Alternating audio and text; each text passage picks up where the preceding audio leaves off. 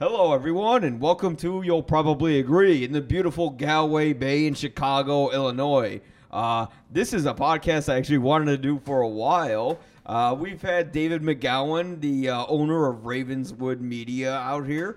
Um, and as you probably know, I've mentioned a lot of times, I know Dave gets annoyed with it, that he's an Oscar nominee from 1992 and the 64th, right? That's right. Annual uh, annual Academy Awards, and uh, yeah, we're finally going to actually talk about that and his Oscar-nominated film, The Mark of the Maker, which I actually just saw yesterday, um, and it was I was I was surprised how good it was because you know I'm not usually into movies about you know like artists and what they do and blah, blah, blah, blah, blah.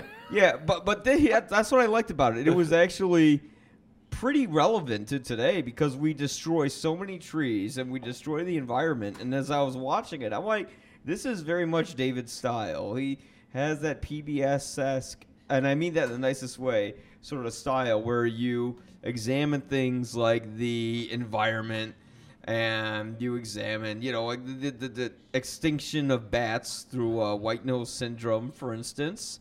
And this was about how people are making paper, I think, through cotton, right? And they bring it through. I mean, I probably got something wrong. It was pretty late when I watched it and some vodka. Um, but but uh, no, I watched it. I'm like, you know, why don't they just make paper like that instead of destroying so many trees? So uh, I think you're digressing a little bit from maybe the, the intent of the movie. But, Well, um, okay, whatever. I I read it's like what Roger would say. Uh, Roger Ebert, "Hmm, Roger would say," uh, uh, but it was what Roger Ebert would say at uh, Ebert Fest. Uh, he'd freeze a movie, say, "Stop! Look at that! Here's the thing in the movie. It's not really there, but I found it." You know. but I don't know. That's what I got out of it. So, uh, how, how how did you come into the process of making that film? Uh, so um, uh, the, the context of that time was that I uh, it was like in the 80s, and I was working on um, like industrial films, educational films as a grip, as a gaffer, as a camera assistant, Yeah, yeah. lots of different um, I've done those. Yeah. functions. Yeah. I was never a production assistant, Yeah, that, that's the funnest and one. I was never an intern. yeah. Uh, but uh, I, I, I started working with a guy by the name of Dugan Rossellini, Oh yeah. a really good filmmaker. I start cutting the film. and uh, David, I'm sorry. he, he gave me um, uh, he gave me a lesson in editing, and that was part of the thing you know I, I didn't know about. I came to filmmaking as like a journeyman, like I was just looking for a a job. Yeah. I, I just wanted a not a career. I I, Yeah. want, I wanted a trade, and that's why I was working like as a grip and so forth. And um, when I worked for Dugan, and the way he edited, uh, he's just a tremendous editor, and uh, I I kind of fell in love then with the idea of filmmaking. Up until that point, it was like whoosh right over the top of my head. I, Yeah. I didn't get it. I worked on Blues Brothers, you know. I worked on feature really? films. You didn't yeah. tell me that. What? Did- You were a grip on Bruce? What that? I was Brothers? a uh, electrician. oh, really? Yeah, at Joliet, the prison stuff, and then at, at Dixie Mall. Yeah. No kidding. Yeah, and you know that kind of turned me off to. I, I I didn't consider myself a filmmaker. I, I was a, a guy. grunt, I was a guy that got this job on you know uh, in movies. Yeah. And the celebrity stuff just never really it just went right over my head. I'm I'm not into that really. Oh, then But- you're gonna love this episode. But uh, but the uh, the money was really good. oh, the money's great. Yeah, buddy. and uh, on. Blues Brothers, liter- I mean, at lunch, Yeah. surf and turf, steak Wow. and tuna. yeah. I just incredible. But it, you know, it was ridiculous. It was standing 18 hours next to a light. Yeah. You, you just kind of stand there the whole day. or But you know, you make a uh, lot of money. humping cable. With you know, that's a you know that's a legitimate job. Uh, but I, g- I, I felt kind of turned off to the whole um, movie stuff. Yeah. by doing that.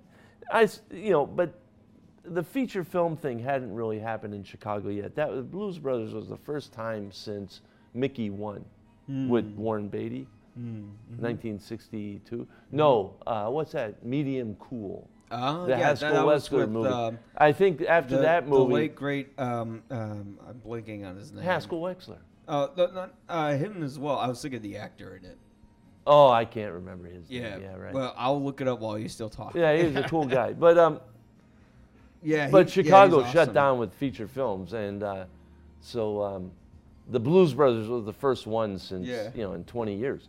So there there wasn't uh, you know there wasn't a lot of feature work to be had. So I started working in industrials, educational stuff like that. Yeah, a point of purchase movies for Sears, uh, business films. That was the stuff that was available. And then I met Dugan, and he was doing documentaries showed me about editing, and uh, boy, he just cracked it open for me. That's when I, Mm. I really thought, hey, wow, this is this is cool, you know, this Mm-hmm. editing business. And uh, I had known these paper makers uh, through my brother, and uh, it just struck me like their story was was pretty cool. Mm-hmm. That they. Um, uh, am I going on too much? No, this is fantastic. Right. This is fantastic. No, Uh, please keep going. Anyhow, uh, they were. It's kind of hippie-ish. I mean, if you can remember that time, you're too young. 60s. No, uh, early '80s. Okay. So yeah, the yeah. '60s, the I remember. '60s counterculture, '70s counterculture is then you still get- resonating. Yeah, and you, know? still, and then you got the '80s, which was sort of like the big corporate sort of push where everyone's yeah, buying the it started to change. and- Yeah, right. But but these guys weren't hippies. They were they were doing something hippie-ish. Well, yeah, but but it- they but they approached it in a really, again, a journeyman way, yeah, and uh, wanted to make fine paper, Yeah. like an artist that's going to do a picture, put their talent on it. yeah, It makes sense that they're going to want to do it on paper that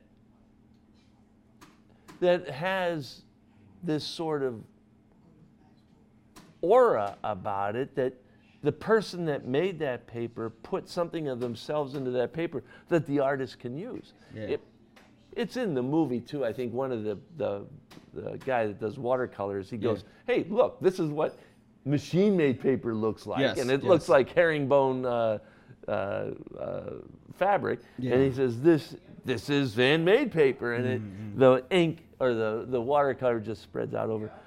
But the cool thing about these people is that um, they take something that's ubiquitous, like paper. yeah, I mean, it's everywhere. You, you know, people use it, throw it away. You, know, you don't even think about it, yeah, and they make it special. mm-hmm, yeah. And it's something really Japanese or Zen about that. you know that that taking this thing that's uh, so quotidian and then making it into this this like quasi art in itself. And uh, I thought they had a story to tell. And because of the skills I had picked up from uh, Dugan and and from uh, you know all the different little jobs that I had done, yeah. I wanted to go out and show that I could make a movie. So I, I invested in it myself, and um, Yeah. and uh, and they were they were they were really good people. They put up Yeah. with me for. A, it took a couple years to film it. Really? Yeah, a little bit here, a little bit there. Yeah. Uh, one thing that happened though that was pretty traumatic was um, there's this goofy fucker that uh, that uh, he said uh, he, he was he I didn't know him the paper makers knew him but they said they, they vouched for him and I met him and he's a little flaky but he said hey I can raise the money and uh, I was like great that'd be that fantastic you know because I was young and I I didn't really, you know I trusted the guy so he uh, he made all these queries, and we actually got a grant from the Indiana Arts Council. I went out and I bought the film, and I got a letter in the mail. After I bought the film, I got a letter in the mail from him uh, with no return address and a letter inside saying, "Hey, Dave, uh, um, I'm I'm going to uh, bow out of the project, and um, uh, good luck with it. But um, here's everything I've done so far, all the places I've tried to contact, and uh, that that grant from the Indiana Arts Council will cover my costs." he took the money. Wow. I was like, what the? and uh, so right away, I called the Arts Council. I told them what was up. I called the paper makers. Everybody was flipping out. They tried Yeah. to find the guy. He was absconded out of Indiana. Wow. Nobody knew where he was.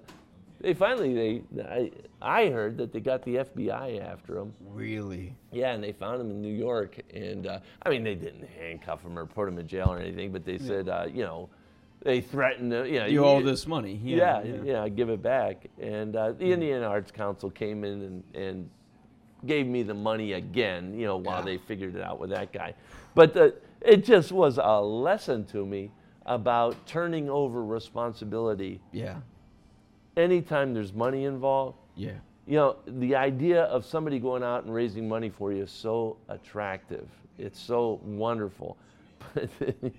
You better you better be sure of that person, uh, or, or have something that you can um, fall back on, because uh, that just blindsided me. And that was the only grant we got, and uh, it was almost nothing to begin with. So.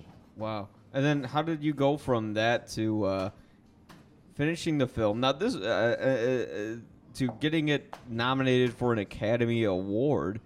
Well, let me Yeah. let me go into this a little bit more. Sure. So here it is paper making. Yeah. Handmade paper making. It's a craft. Mm-hmm. A lot of hand, you know, you got to put the, you got to dip the wire, you know, you got all Yeah. this stuff you got to do. And um, it's the same with filmmaking back then. 16 millimeter documentary, you know, you're, you're shooting. Mm-hmm. I was on- about to say, like, if you were to make that movie today, you probably wouldn't need as much money because you could, you could do it on your phone. Yeah. And it would look. But know, here's what's cool about this. Yeah. th- th- This is kind of a lesson in, Yeah. in some ways. So when we made films back then, Yeah. there was all sorts of kind of challenging technical things. I mean, Yeah. like to be an assistant cameraman, Yeah. you got to know your stuff. You fuck up, that's it. You know, you've, Yeah. you've exposed film or whatever, it's gone. Ooh, yeah. Yeah. Don't do and, that. and it's a Don't lot of money. door. Don't yeah. And uh, so little things like that that took a lot of skill. yeah. You couldn't hire yahoos, you know. now you can, and Yeah, they have a lot of them. right, exactly. And the other thing was is that editing. Yeah. You should see back then in editing room. It was so cool. You would love it I, because I you, you spliced 16 millimeter film, but that was about. But that, yeah, yeah, and that's that's not half of it. You'd walk Yeah. into an editing room, and there are the what we called bins. You know, I I, I Yeah. love it. The Final Cut Pro had that, that's what they called their digitals Yeah. and bins because they were metal like trash cans with these little hooks above them, Yeah.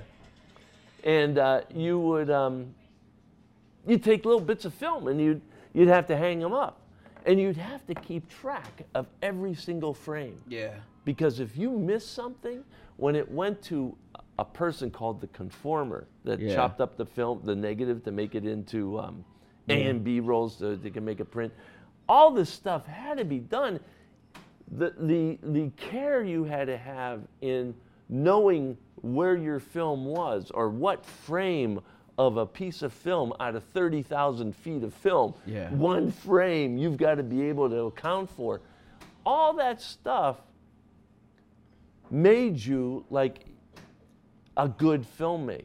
Mm-hmm.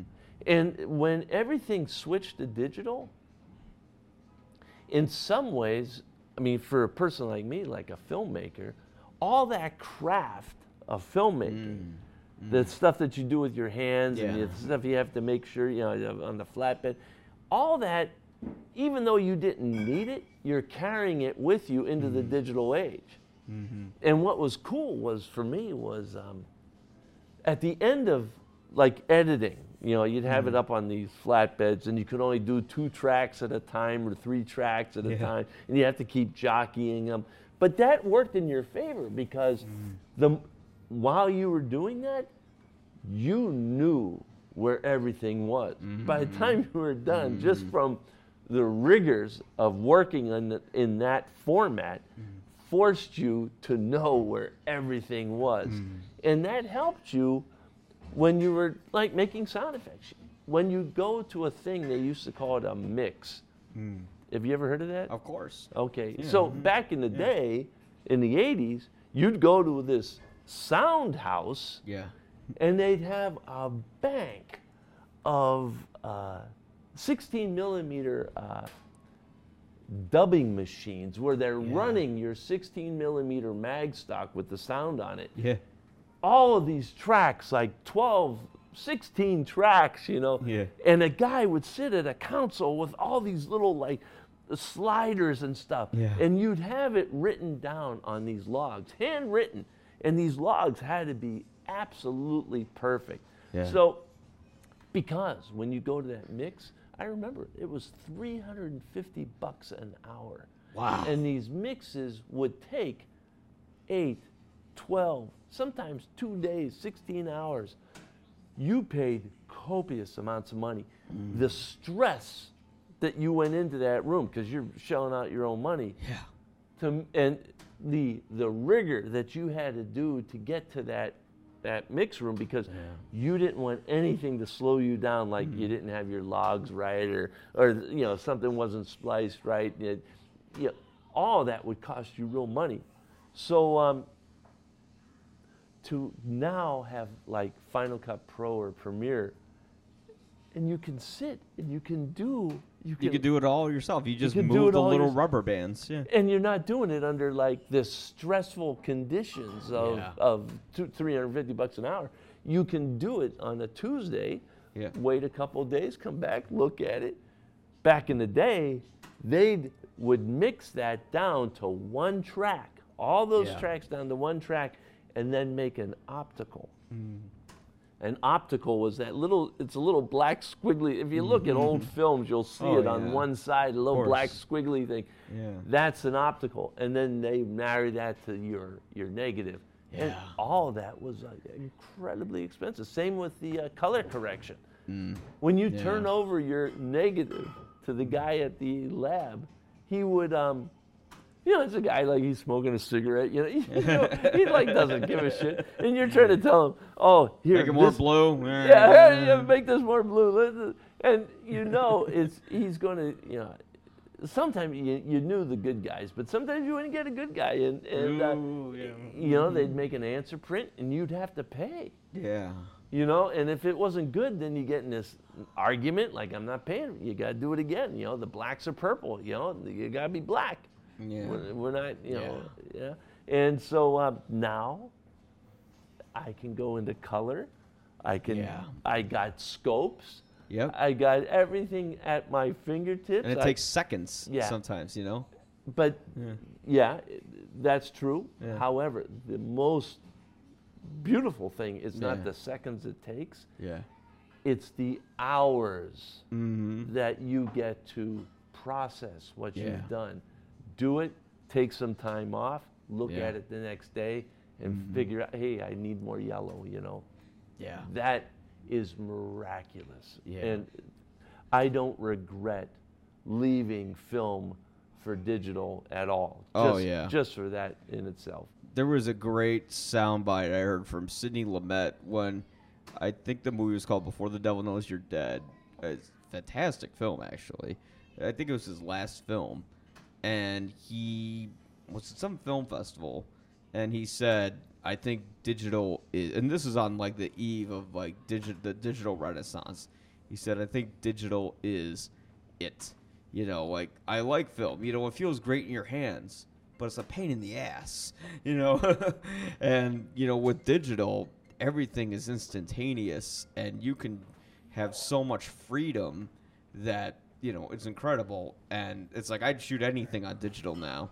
And then of course, you know, he passed, and now everything is digital. Like there are some movies still shot on film, but for like a film like 1917, for instance, there is no way in hell you'd be able to make that film on film. You know, they had this. Um, uh, I'm trying to remember the name of the camera. It's an Arri Alexa Mini LF.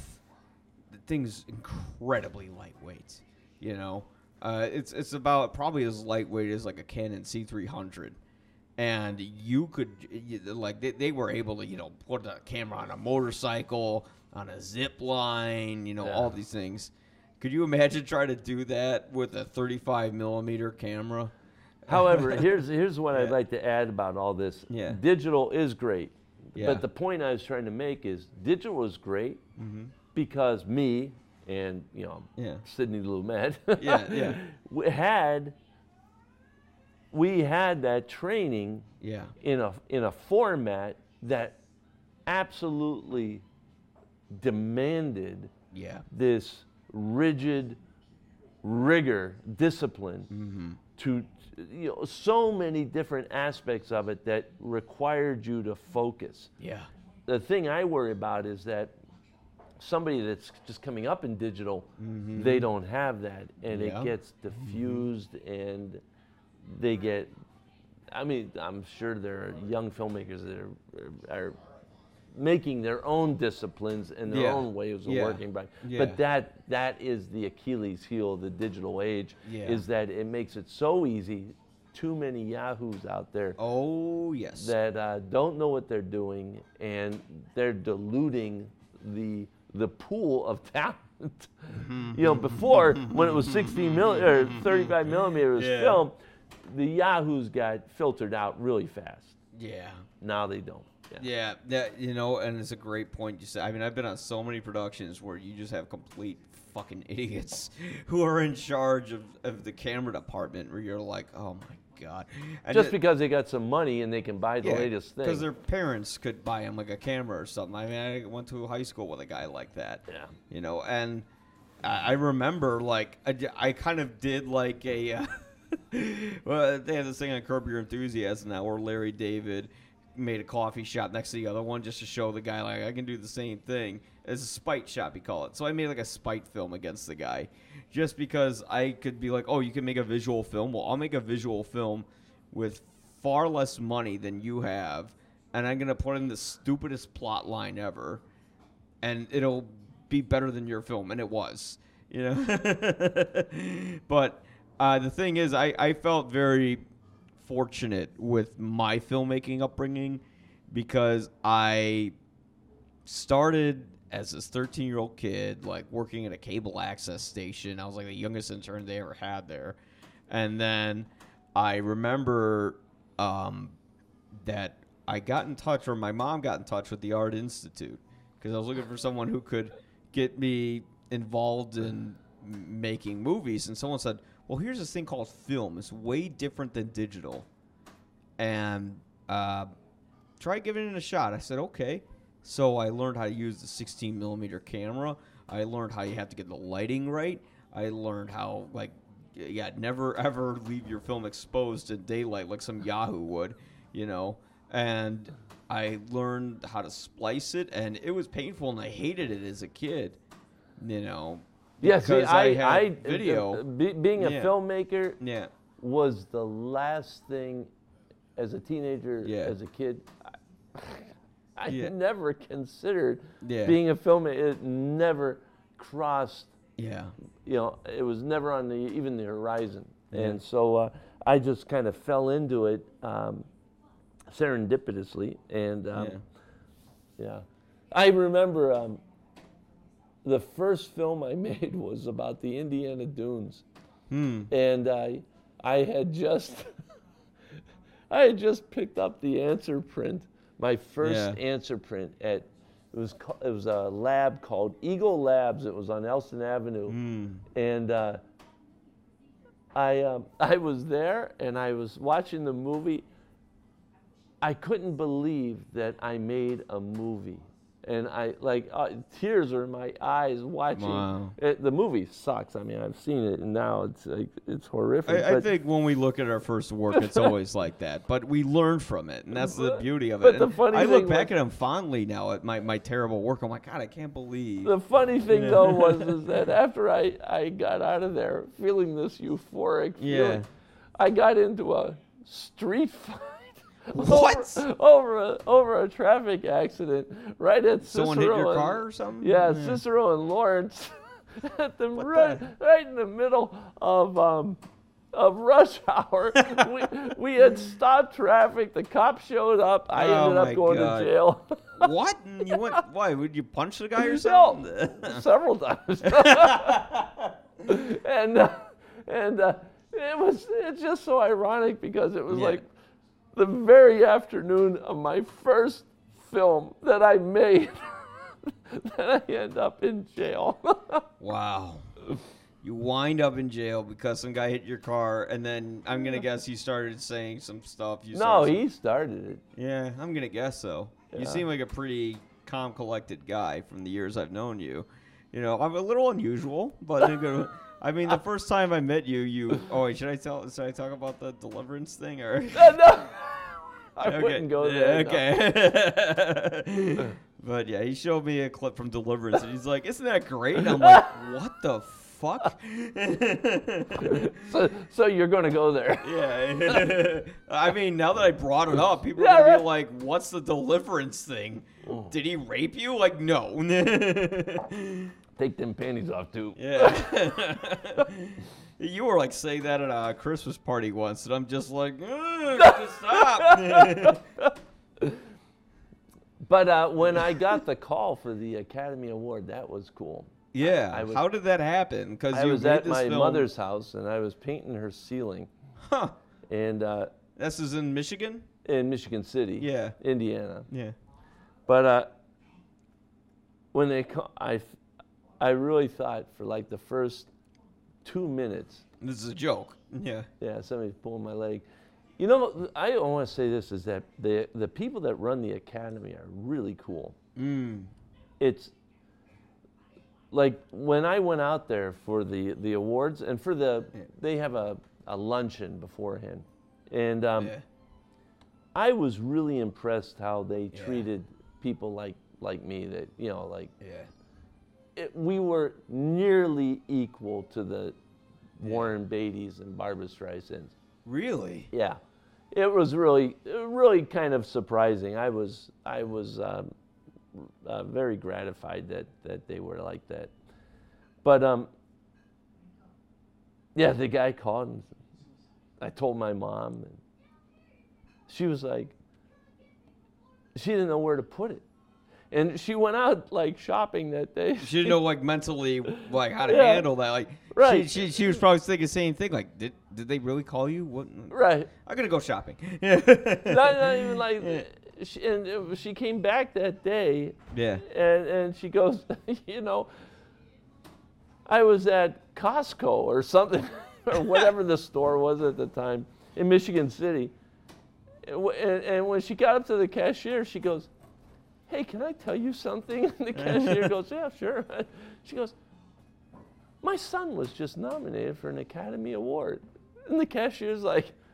What? she goes, yeah, I, feel the same way. I'm like, I don't know what to do with that. and, and, it's, and that's the way it was for me too. It's like I never thought of the, I never watched the Academy Awards. I, Oh, the Academy yeah. Awards weren't part of my my life or anything. I, I didn't, yeah, it wasn't like Yeah. I was like excited about it or. yeah. Uh, so so it was really kind of a um, a white elephant. You know, I didn't know what to do with it. Mm. But um, I'm trying to think. Um, Yeah. the luncheon was cool. They this, call you out uh, like maybe uh, a month before the actual Academy Awards, Uh huh. And there's a luncheon, and they say this we do this luncheon because then everybody's a winner, you know. Yeah. And uh, I sat at a table with Lawrence Kasdan and his wife. Oh my God! Really? Yeah, and um, I sat next to the woman that did the uh, art direction for a Warren Beatty film. Was there a Bugsy. was that at that time? Yeah, it was Bugsy. Yeah, Yeah. and she won. But Yeah, I was sitting next did, to her, yeah. and she was like, um, you know, we're just kind of Yeah. like um, going on about like, wow, can you believe this is happening? Yeah. While Lawrence Kasdan and his wife were like having some sort of argument, and they they looked like they were mad that they were sitting at our table. I don't, I don't, yeah, I Warren don't know. Beatty was being a diva. I I don't know. I, he was at a different table, but Uh, okay, he wasn't there. Was- but But that yeah. that's the academy for you. Yeah. Is that they try to mix it up so like an art director and a short film doc guy Yeah. are sitting with a you know a celebrity director like Lawrence yeah, Kasdan. yeah, you could be sitting with. Lawrence Kasdan or Warren And then Beatty somebody or- was sitting, you know, uh, you know, our Hungarian uh, animators are sitting with Warren Beatty, you know. Yeah. I, would love to have seen that, but um, Does uh, the yeah? What what movie won animated? Uh, was that animated short that you're talking about? Because I have the list. I actually watched the entire show, or like Yeah, as many know. segments I- I no from the idea. show as they uploaded on YouTube The only, the only one I Yeah. remember that was a movie that was there that was the same time was um, JFK, yeah. and I remember that because um, Oh, is this the Oliver Stone thing you told me about? right. Yeah. Should I say it? or- Yeah, go Oh, ahead. okay. I, I met him at, at Ebertfest. He seemed like a great guy. I'm sure he Which is. I was- mean, I was like surprised, this is but- but this is ahead. not anything bad. Yeah. But uh, you know when, not that I ever expected. I, as a matter of fact, in Yeah. hindsight, it's probably better that I, I didn't win because I would have stood up there like, like Ralph Kramden, you know, hum hum hum hum. I wouldn't have Yeah. known what to. Yeah, I mean that's fine. Yeah, I- I wouldn't have known what to say. I mean, girl it would have who been, won- It would have been great to Yeah. win, but you know, but but even with that, Yeah. when you don't win, you uh, you know you're pissed off. You're like fuck, you know. and uh, and I, I I was like I'm sitting there, and I'm getting more and more teed off. And uh, Did I- you sit throughout the whole rest of the show? Well, no, I had to get up, and I walked out, and I You went. pulled an Eddie Murphy. If I went- anybody doesn't know, Eddie Murphy when he lost to Alan Alda when he was nominated for Dreamgirls, which is why I think he didn't get nominated for Dolemite is my name. Like immediately when they called Alan Alda and Alan Alda got his award, Eddie Murphy left the show. He just stormed out. and he made some excuse like I had to see my kids or something, but Yeah, right, bullshit, right. You know? I, I can relate. You don't Yeah. know what it's like, man. You feel like Yeah. it's the ultimate rejection. You feel like like a real kick in the ass. And so I go out in the hall, Mm. and I'm like, "Fuck, you know, I got Was this right after you lost, like after a documentary short subject that you left? or- kinda, kinda." And uh, I'm out in the hallway. Yeah. and they're down the hallway. So this empty hallway. Nobody else is out there. Mm. I hear this ranting, profanity-laced ranting. Can you give me some quotes? Uh, No, what- I can't. I mean, it's a long time ago. Yeah, it's coming up on fucking 30 years. Yeah, right? uh, we should say this was 1992. Yeah, the long, long time 64th ago. annual Academy Awards. Yeah. And um, he, uh, I looked down the hall and I recognized him. It's, it's Oliver Stone. Yeah. And he had like one of these combat cell phones. you know, when they called it a cell phone back then, it was Yeah. like a foot long. Yeah, the you know. Wall Street phone. Yeah, and it's got this big antenna, you know. And uh, and uh, he's on there and he's like screaming into it because he didn't win. What did win? Um. Oh, for best director. No, oh, that no, was best ju- best picture. Was, yeah. Oh, that was uh, Silence of the Lambs. Oh, okay. Jonathan Demme, Okay. one director and then one picture. Yeah. Yeah. But it, he was so pissed off and he was ranting so bad, it completely cured me of my my rant. It was like when two-year-olds, like one Yeah. two-year-old's having a tantrum, he sees another two-year-old having a worse tantrum. he suddenly gets quiet and just like looks at him like, "Chill, dude." That's exactly how it's like in my family's house when I go visit them. I'll get mad about something, but then my dad will get mad about something, and then I pretend to act like the adult, although, like, I probably act the same way, you know. Yeah. So um, so he was, so he was like on the phone with probably his agent or who- something. Who, Yeah. who knows? I went back in and enjoyed the rest Why of was he show. freaking out? He already had two Oscars. Oh, I he think. did? I think so. He had one for Platoon and then one for Born on the Fourth of July. You know, there's a connection with Born on the Fourth of July and my nomination. Oh yes, yes, yes. Should we get into that, or should we talk about that? a Sure. bit? I mean, I, I mean, a little bit. I, I'd like Yeah. to mention her. Yeah, let's Because, let's, uh, um, talk about that for. eh, well, you know what? 'Cause like I was- your pace. Yeah. Yeah. All right. Yeah. Yeah. Like I was saying, like after that thing that's called the mix, Yeah. back in when you do 16 millimeter documentaries, film documentaries, Yeah. the mix, the audio mix, Yeah. is like the last thing you do. Yeah. And um, we had done the audio mix, the me and the crew, the people Yeah. that you know, the post production crew, and we went out to Pops for Champagne, and I'm you know notoriously cheap, but you know, I, uh, I I knew from watching the um, the film Yeah. at the audio mix, I know that we had done, you know, whether it was recognized by anybody else, I know that we had done something Yeah. remarkable. Like Mm. that was a good film. I knew it from the mix. Mark And of the so- Maker, you mean? Yeah. Yeah. And so when we went out to celebrate, it was before anybody'd seen it or whatever, Mm-hmm. but we all knew that we had accomplished something. Yeah. And um, I didn't think of festivals. I didn't think of fame or, or even all. The reason I'm bringing up the story is is that it's one of those things where it stops there in in some way as a filmmaker.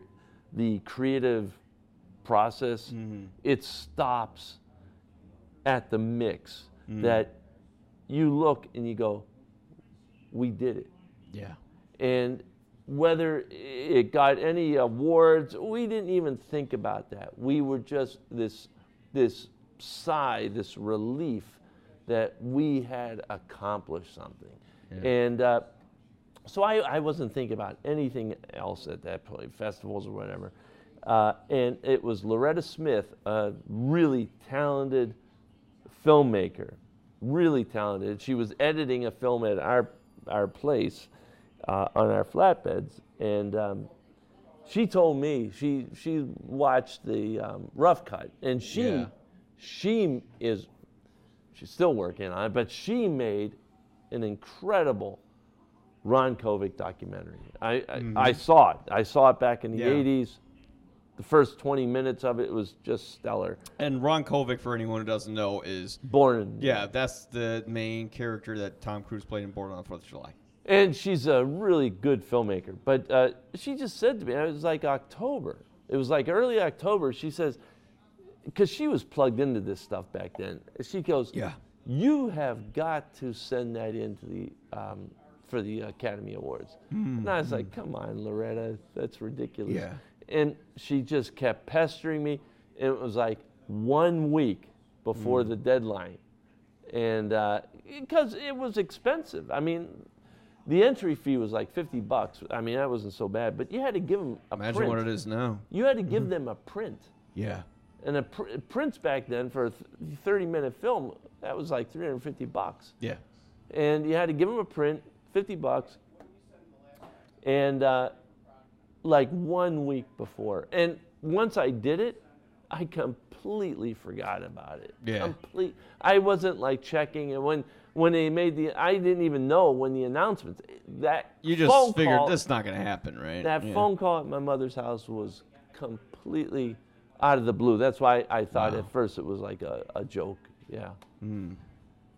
Wow, incredible. So then, uh, you what what was that like when you arrived at the Academy Awards? Like, what, what was that like? Am, is this am I in the twilight zone right now, or what? It was weird. I Yeah. just completely bizarre. yeah, That luncheon was cool because everybody was cool. I met some other filmmakers, you know. there was no um, sort of elitist attitude. no, Yeah. nothing. I met Gregory Peck's grandson, who was like a veteran, and he was a filmmaker, and Wow. uh, he was working on. And I remember when he came up to me, we were at a party, and he goes, "Hey, I, I saw your film. Really good job." And I was looking at him like, "God, this guy is. I mean, was like, this guy's really handsome. I mean, I wasn't. Yeah. I'm not gay, but I was like, I was. I But noticed, you were in that moment, yeah. I noticed that he was a really handsome Yeah. guy, and and something about him like, like looked familiar. Like I felt like Yeah. I should know him or something. And uh, it was like halfway through the conversation that I, I asked, "What- what's your name? He, he goes, oh, you know, Gregory Peck Jr. or something. I was like, no, you really? He goes, yeah. Yeah." But he was a great guy. He's, Yeah. he's a filmmaker, so it was Yeah. cool.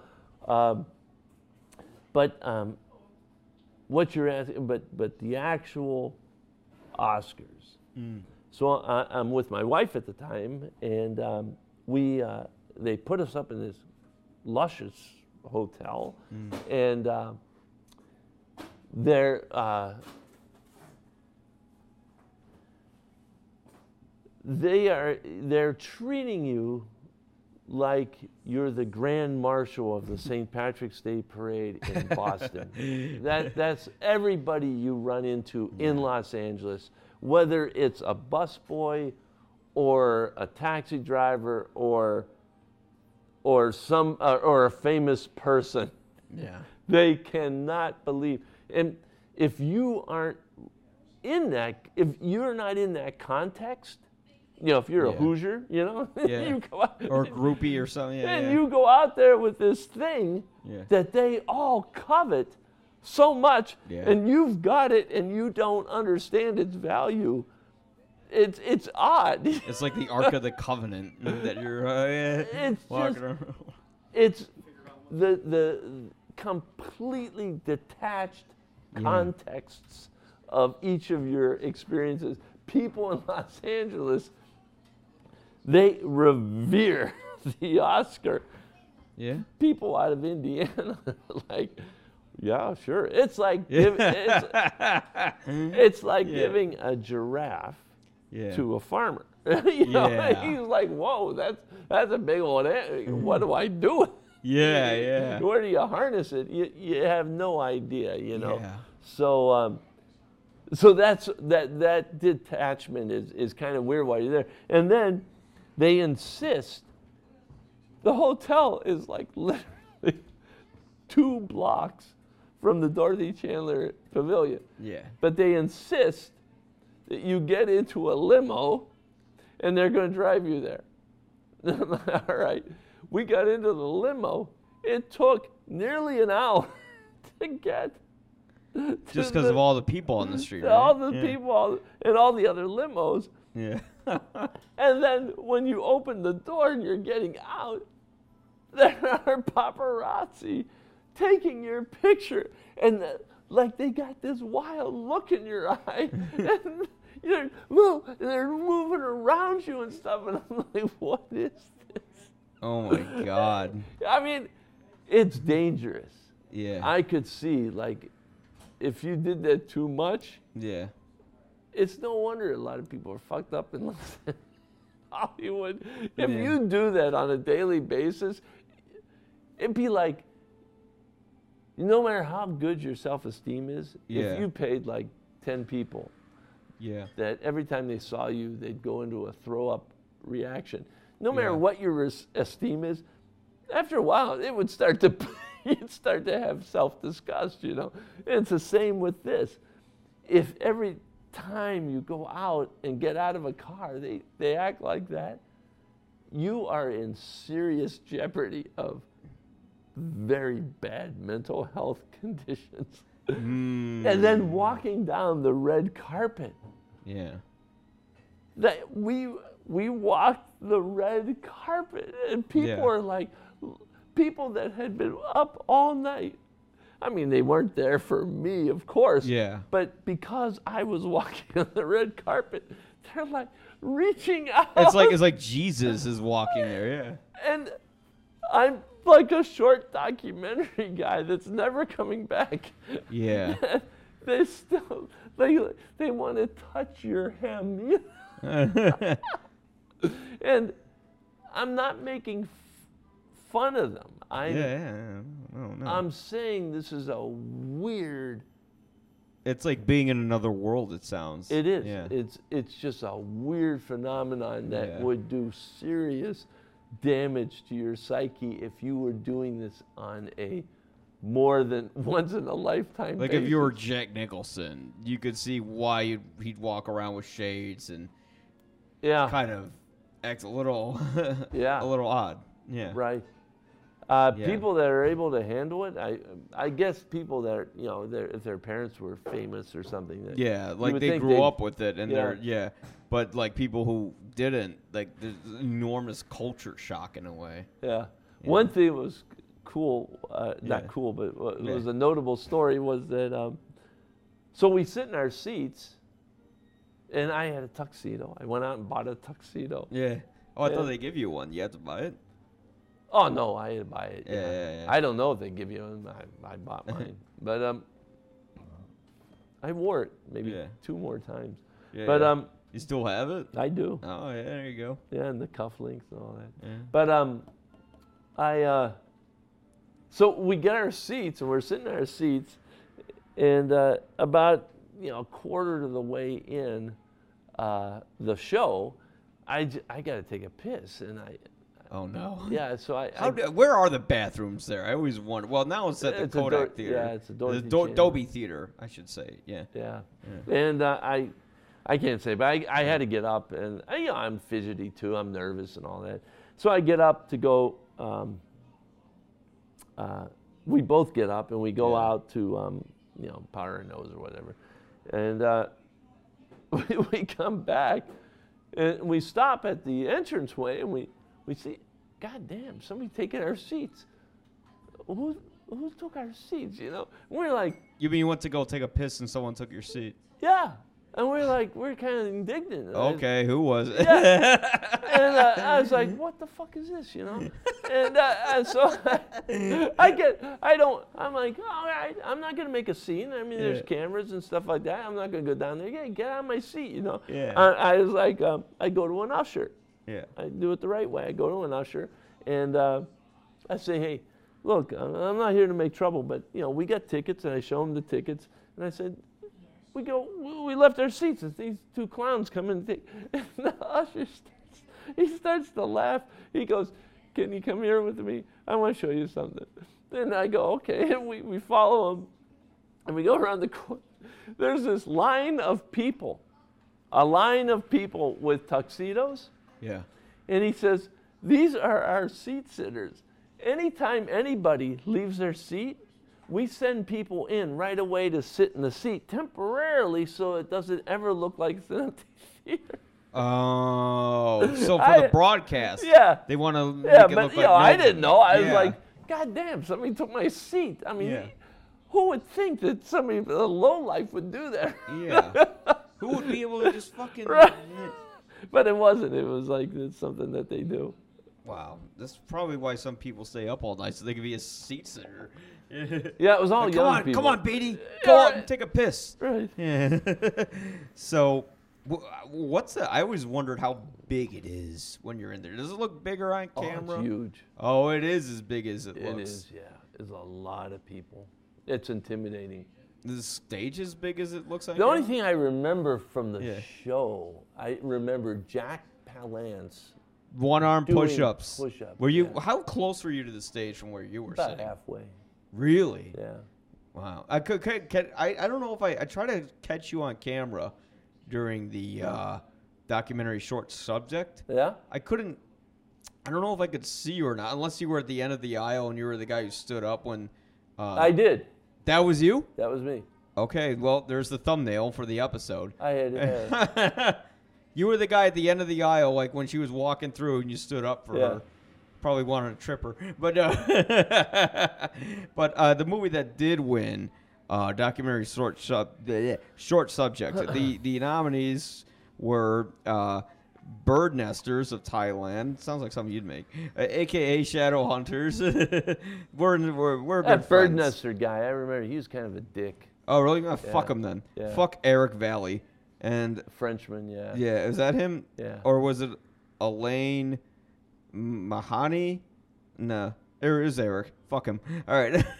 Who else was it? uh, a little vicious Immy Humes. Oh producer. yeah, yeah. She was a nice woman. She was Oh, out of New. York. Yeah. Yeah. She was kind of plugged in with the New York uh, indie scene. She knew Kevin Bacon. Oh. I think I think he did the uh, narration.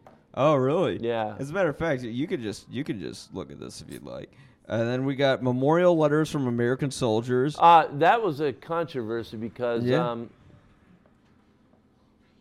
he uh, did an hour long, and everybody thought he should have won an hour long the year before. yeah, isn't I thought that And then he did a shorter version and then resubmitted it because uh, a lot of people said, Oh. "Hey, you got a good chance. Try it again." Yeah. It, he wasn't even close. 'Cause they- hey, uh, one thing that one thing that was in my favor Yeah. going into it, out of the like five major newspapers uh, in Los Angeles at the time, uh, Los Angeles and maybe some other uh, Yeah. like nearby um, industry people Yeah. predicted that I would win. Really? Yeah, I got No four out wonder of the why you got mad. Yeah, no, it would happen anyhow. Yeah. Uh, They predicted you know, you her, would win. her, yeah, they did. one thing about her film that was uh, controversial. now was she okay? Was Deborah? Uh, Oh, she's a nice Chasnoff? woman. Yeah. Oh, okay. Yeah, Well, that's very nice good. woman. Yeah, Well, very nice good. woman. But uh, one of the controversies was her, and this is because things are changing. Was that uh, she shot on video Yeah. and then transferred to 16 millimeter? Oh, really? Yeah. So some Yeah. people felt like, eh, come on. Yeah. But you know, If it's good, it's good, right? it's good. It's good. Yeah. Yeah. Yeah, and the her the movie that won was I'm gonna belch. Excuse me. Uh, Deadly Deception, General Electric Nuclear Weapons and She just died like maybe two years ago. What? Yeah, she was like my age.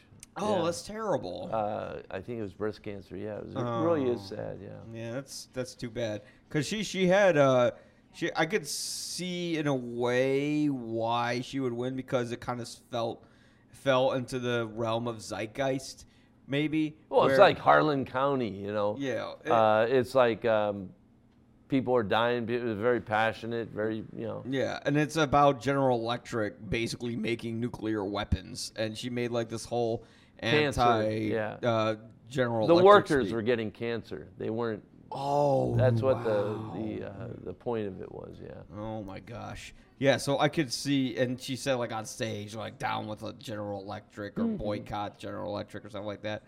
Um, but I don't know. wh- What's that feeling like when your subject finally comes up when Spike Lee and John Singleton, uh, is it Singletary or Singleton? I believe Singleton. Singleton. Yes, uh, just passed away. I think last year. Oh, Um, he did. yeah, he directed Boys of the Hood, Yeah. and he was like the youngest nominee to be directed for Best Director. Whoa. Yeah. And one of the few black nominees Yeah. to be nominated, you know, and that was in 1992, you know, think about that. And yeah, it was him and Spike Lee who came up and introduced you. What was that like before you were nominated and then when you got there? Because even before, I'm to guess like you're, You're just like it's a it's like a dream. It's like Yeah. a, you're in a dream. You You're just looking around like cuz that's Yeah. what I imagine. I It's- just imagine I couldn't even look at the stage. I just got Time is going so fast while your mind is just processing right. everything, It's yeah. not keeping up. So uh, like to say, can you can you remember when Spike Lee? I can't. Yeah, it was just a blur. Yeah. It was like uh, j- j- there was this great bit from Robin Williams, who was actually nominated for Best Director. That uh, not I'm sorry, Best Actor that year. Um, I can't remember the name of the film, but he he would. But I remember there was uh, um, Tootsie. uh, no, uh, it was it was something else. Um, I know I know somebody will correct me on it immediately, but um, essentially what happened was uh, he he had this whole thing he was talking about inside the actor studio where he said. You know, they announce your name and everything goes in slow motion. And then you get up on the stage and then immediately you're trying to say everything and it's going in fast. And the whole time your brain's saying, What? you asshole! You forgot to thank your mother! And it's like I always thought that defined probably what people felt Right. was there. You know, everything's like just. But yours is there, there was never a slow motion moment, right? It was just all. Yeah, I can't. I can't. forward on the remember- VHS I tape. can't really remember it all. Yeah. But man, that, that- so so you don't remember what it felt like when Lee and Siegel, but yeah, I would just remember watching that. I'm like, God, I couldn't imagine, you know. And then you have to get up and stand up for the winner. as She walks right past you on camera, like, and you're just thinking like people are, eh, yeah. Fuck. Yeah. But I don't mean to bring up traumatic memories. I don't want to bring. Well, No, you know, having the nomination, Yeah. So it is an honor being nominated then. it is. Yeah. And uh, but don't tell somebody that after they've, you know, that evening. Don't say that to them that evening. Don't say what. It's a it's an Is- honor just to be nominated. Oh, really? They'll they'll probably strangle you. Yeah. Why? you you got to give it some time. You tell them a week later that oh it's it's really an honor to be nominated. Oh, you mean uh, like to your friends or to the No, people no, at the like event? somebody to, to- for somebody to say to somebody that just was nominated and Yeah. didn't get the Oscar that night. Oh, to I say to see. them, Oh, it's it's such an honor just to be nominated. because they're probably pissed off. Uh, yeah, don't, don't Yeah. do it. Um, yeah, But the, the good thing is, is that, because I, di- I can't say that the Oscar made any difference in, Yeah. my, in my career. in your life or anything, it just No, it happens. I, and no then- overt way. Yeah. Like somebody says, oh, that guy was nominated for an Oscar, let's give him a job, you know. No. Really. Uh, no. Especially in Chicago, they, they just don't know what to do with it. You know, it's like, oh, cool, yeah. in L.A. though, must carry It might. because that's the way you still, described you'd have it, to be you know? out there. You'd have to be in that environment first, you know. And so, in in that sense, no, it's not not a real thing. But on on another level, though, Yeah. as you go through life, Yeah, um, that you have it. There's a certain comfort that you have going forward that. Uh, that you are a good filmmaker. yeah. People recognize your work. Yeah. Yeah. And that they, you can't take that away from yourself. You Yeah. know, you, I, everybody is, you know, you, you denigrate your own stuff. Yeah, you, you Yeah. fucked up or whatever. It, and it, that has been ameliorated or tempered in some way with me because Yeah. some part of my brain says, dude, you, you were nominated for an Academy Award. you know, Yeah. so in that sense, it's it's helpful. Yeah. Yeah. Um, but- so did so I always did wonder after you walked out into the hallway and you saw Oliver Stone losing his shit, you know, right after you lost. Like did you did you go back and watch the rest of the show? Yeah. Oh, okay. So so you knew how to get how do you get the seat filler out of there though? Oh, Like, as do you- soon as you show up, they, they leap. Oh, okay, yeah. Oh. Get the fuck out of my seat. no, you don't have to do anything. You just have to stand there, and they, they know. yeah. I wish I had kept a ticket. I'm sure I had a ticket, but you know. Well, if you ever do, uh, feel free. We'll put it on our Instagram page. No, yeah, Yeah. right. Um, but uh, so that's how you get in. That's that how you prove that. Well, they ask you your name. I'm guessing like you're going to a nightclub in order to get in. You come out of a limo and walk around. Well, yeah, we- we- yeah. There, there's Which I couldn't imagine the visual that like like you see oh it that the woman window. from um, Terminator.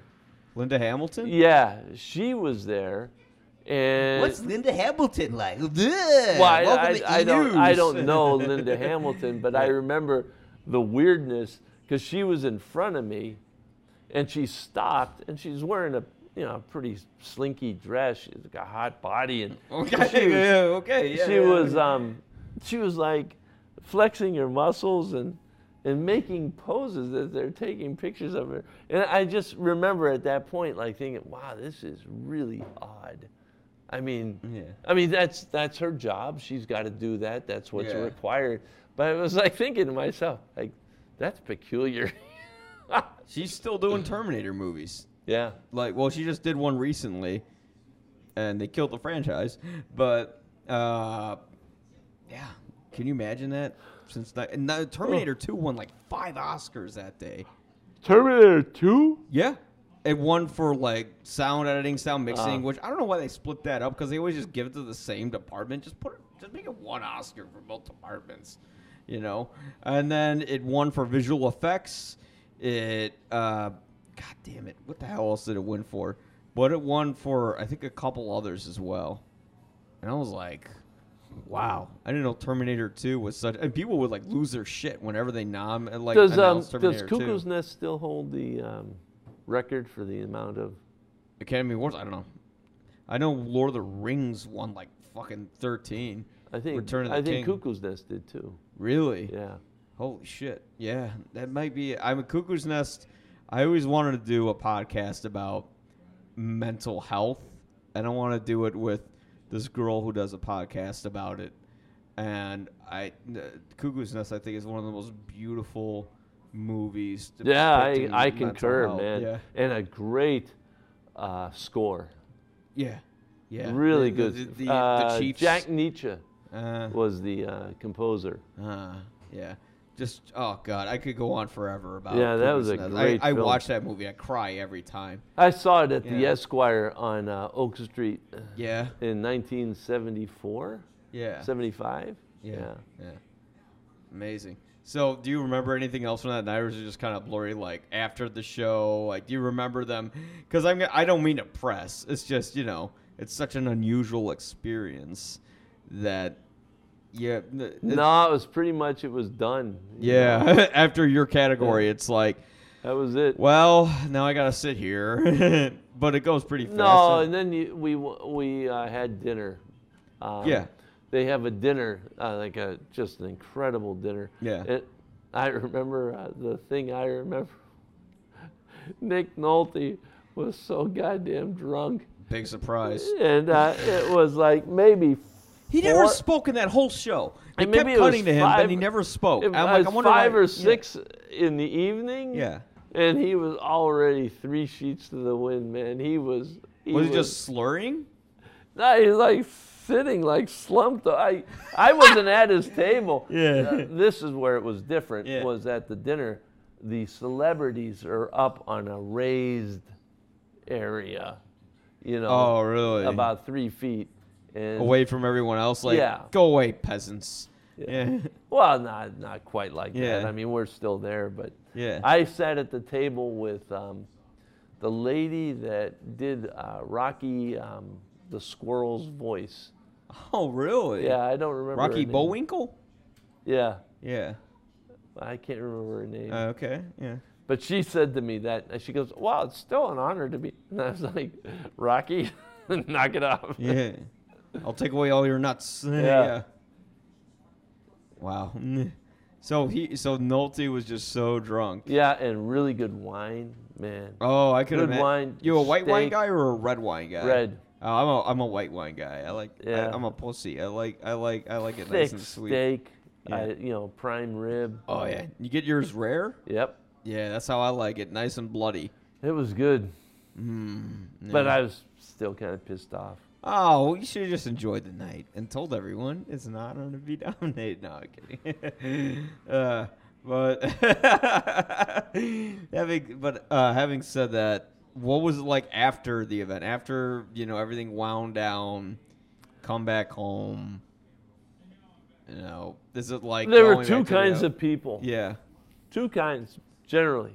yeah, There are the people that I'd say, "Hey, I was nominated for Academy Award." yeah, They're they're like, "Whoa, yeah, that is incredible, Dave. You know, Yeah. congratulations!" Like in awe and, and awestruck and make That's you me. feel good. Yeah. there was another class of people nearly as big, Yeah. and it was it was surprising. It was a really uh, a um, a lesson in uh, human character. Mm. There's a certain demographic, and I could never predict who which camp they would be in. Yeah. But this other demographic was I tell them I was nominated for Academy Award, they could not accept it. They would say, "Well, is this like like separate from the Academy Awards? Like you do?" And I'm like, "No, I was at the Academy Awards. It's like the Academy Awards." Yeah. And they, they oh, you mean like it's like a special thing? Like no, it's the And once they, they, I convinced them Yeah. that it's just like the Academy Awards short documentary was there at Yeah. the Best Picture. Um, I could see the look in their eye that instead of increasing my stature, Yeah. I I reduced the stature of the Academy Awards. Really? Yeah, they just could not accept that a guy They, like they just me they just thought like, yeah, you're bullshitting. It's a not it's just a- bullshitting, but once they, they, they said they the Academy Award really did give me a nomination. Gave it to Dave McGowan. They're They're like, like, wow, I guess anyone could be nominated for an Oscar. yeah. exactly. it was like, well, I'm not. The Academy Awards aren't that hot any in their minds anymore Yeah. because because I got it. Yeah, Yeah. the nomination. But yeah, I think I think the market was a little uh, less saturated then, maybe with submissions. No, No? no, it's always every year. Yeah. Yeah. Well, I mean that's incredible though that you got in, and it's It a wonderful is- film. it- I do truly mean that. Yeah. Well, you know, it, yeah, I'm, I'm, I'm talking about myself, and I got a lot of Who cares? accolades, and, and I and I worked hard at it and stuff. Yeah. But the real, um, the real reason that that film Yeah. stands out is because those paper makers are just incredibly articulate people with an incredible story to tell. Well, the greatest thing is they say like you know people want to make paper in New York, they want to make it in L.A. or you know where else, but you can just make it here, and I believe it's Indiana, right? Yeah. Yeah. Like just in little old Indiana, we could, and, and it's incredible how they make it. You Yeah. know, it's like it's like a labor of love, and it turns something as as ubiquitous as paper into something that is a craft. Right. You know. Well, the mark of the maker. You know, it's got the Yeah. mark of the maker in it. you go. Anytime that you do something, and that's the same with that film, is that when the film is done, Yeah. people look at it and they can see that it's about these paper makers. But there's also a lot of Dave McGowan in that because Yeah. I made the film and there are the th- certain things that I would focus on. If you Yeah. made the film, it would be a Different. Mike Crowley thing. Yeah. Yeah, I'd be That- like, get in a fight or something. No, no, no. Hey, lady, can you wear a bikini while you're doing this? Okay, I'm not Michael Bay. All right, I'm Mike Crowley, not Michael Bay. but uh, yeah, so um, so they, I mean, that's that's really the reason that Yeah. that film got noticed was because of them. yeah. So, uh, what have you been up to since '92? I know you have. I don't know if we could talk about your your big project yet. I, I don't know if legally. I No, talk about it. uh, we don't have to go into that, but I, Yeah. I, I do think that what happened to me Yeah. was a really good kind of not lesson, but it's like a cultural thing. Is Yeah. that so? I come out of the 16 millimeter filmmaking world. Yeah. It's capped in 1992 with an. Oscar nomination. Immediately after that, the film industry, 16 millimeter, 35 millimeter Yeah. film, Yeah. that collapsed. Yeah. And all of the clients I had in Chicago, you know, I had business films, I had educational, Yeah. uh, Encyclopedia Britannica. I had a lot of clients. Not only did it collapse, they went, they completely disappeared. Wow. And and even if I wanted to continue making films, it was nearly impossible because like the mix house, the audio house where you do the mix, Yeah. they they were gone. The labs, they were they were gone. Yeah. There were like eight labs in Chicago in the early '80s. After the Academy Awards, there was two, and then Right after '92, it started to become yeah, digital. It, yeah, everything started to collapse. like 93, 94, something Yeah, like that. and by '99, yeah. everything was gone. And uh, like I said, I wasn't, I came up as a journeyman. I wanted Yeah. to learn the craft of filmmaking, and I, Yeah. I learned the craft of filmmaking. Well, that craft was now gone. There was Yeah. no reason for it, unless you're Amish, you know, or you, you know, you're like you like to, you know, make your own butter. There was no way that that was ever coming back. And when I finally realized it, I had to sell everything, Yeah.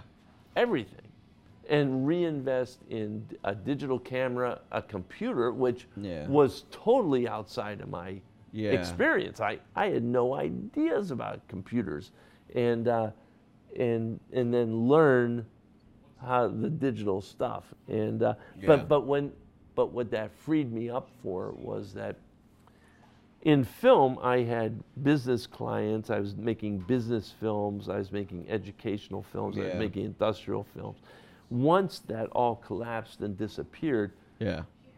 I was I could start all over again. Mm-hmm. And what I decided to start over again in is the thing that's driven me on my whole life is Yeah. conservation of the environment. And so that trauma of losing everything and having to start something brand new gave me the freedom to do the thing that I I I wanted to do my whole life. Yeah. Mm. Well, So, so in some ways it, it worked out. Yeah, well, the, the thing that really shows that you have a lot of drive and character is that you didn't let it defeat you. You persevered and you continued to work, and and you found a, a, a voice with it. You know how you do that? You know Uh, why? Mm.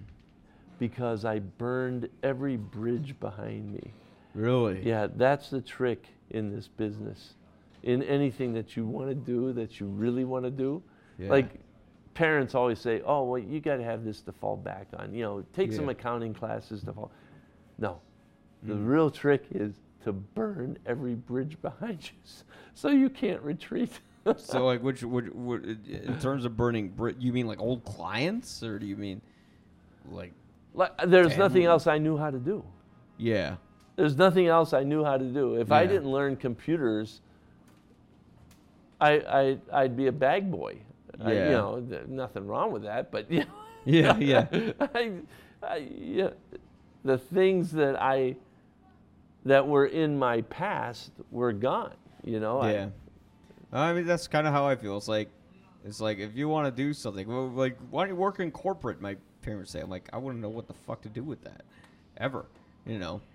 And now we have so many people who want to be artists, who want to be filmmakers, and you know, it's it's a market that I think is beneficial that film is so accessible. I also think it's oversaturated, and it, Yeah. it's kind of it's kind of like there there's a yin and a yang to it. And there are some people who have incredible work ethic who have absolutely no talent who make it. And then there are people who have work ethic and talent who never make it. And then there are people who do make it. And it's really just about luck. The thing is, though, I mean, uh, we we um, we debase the uh, the yahoos. However, Yeah.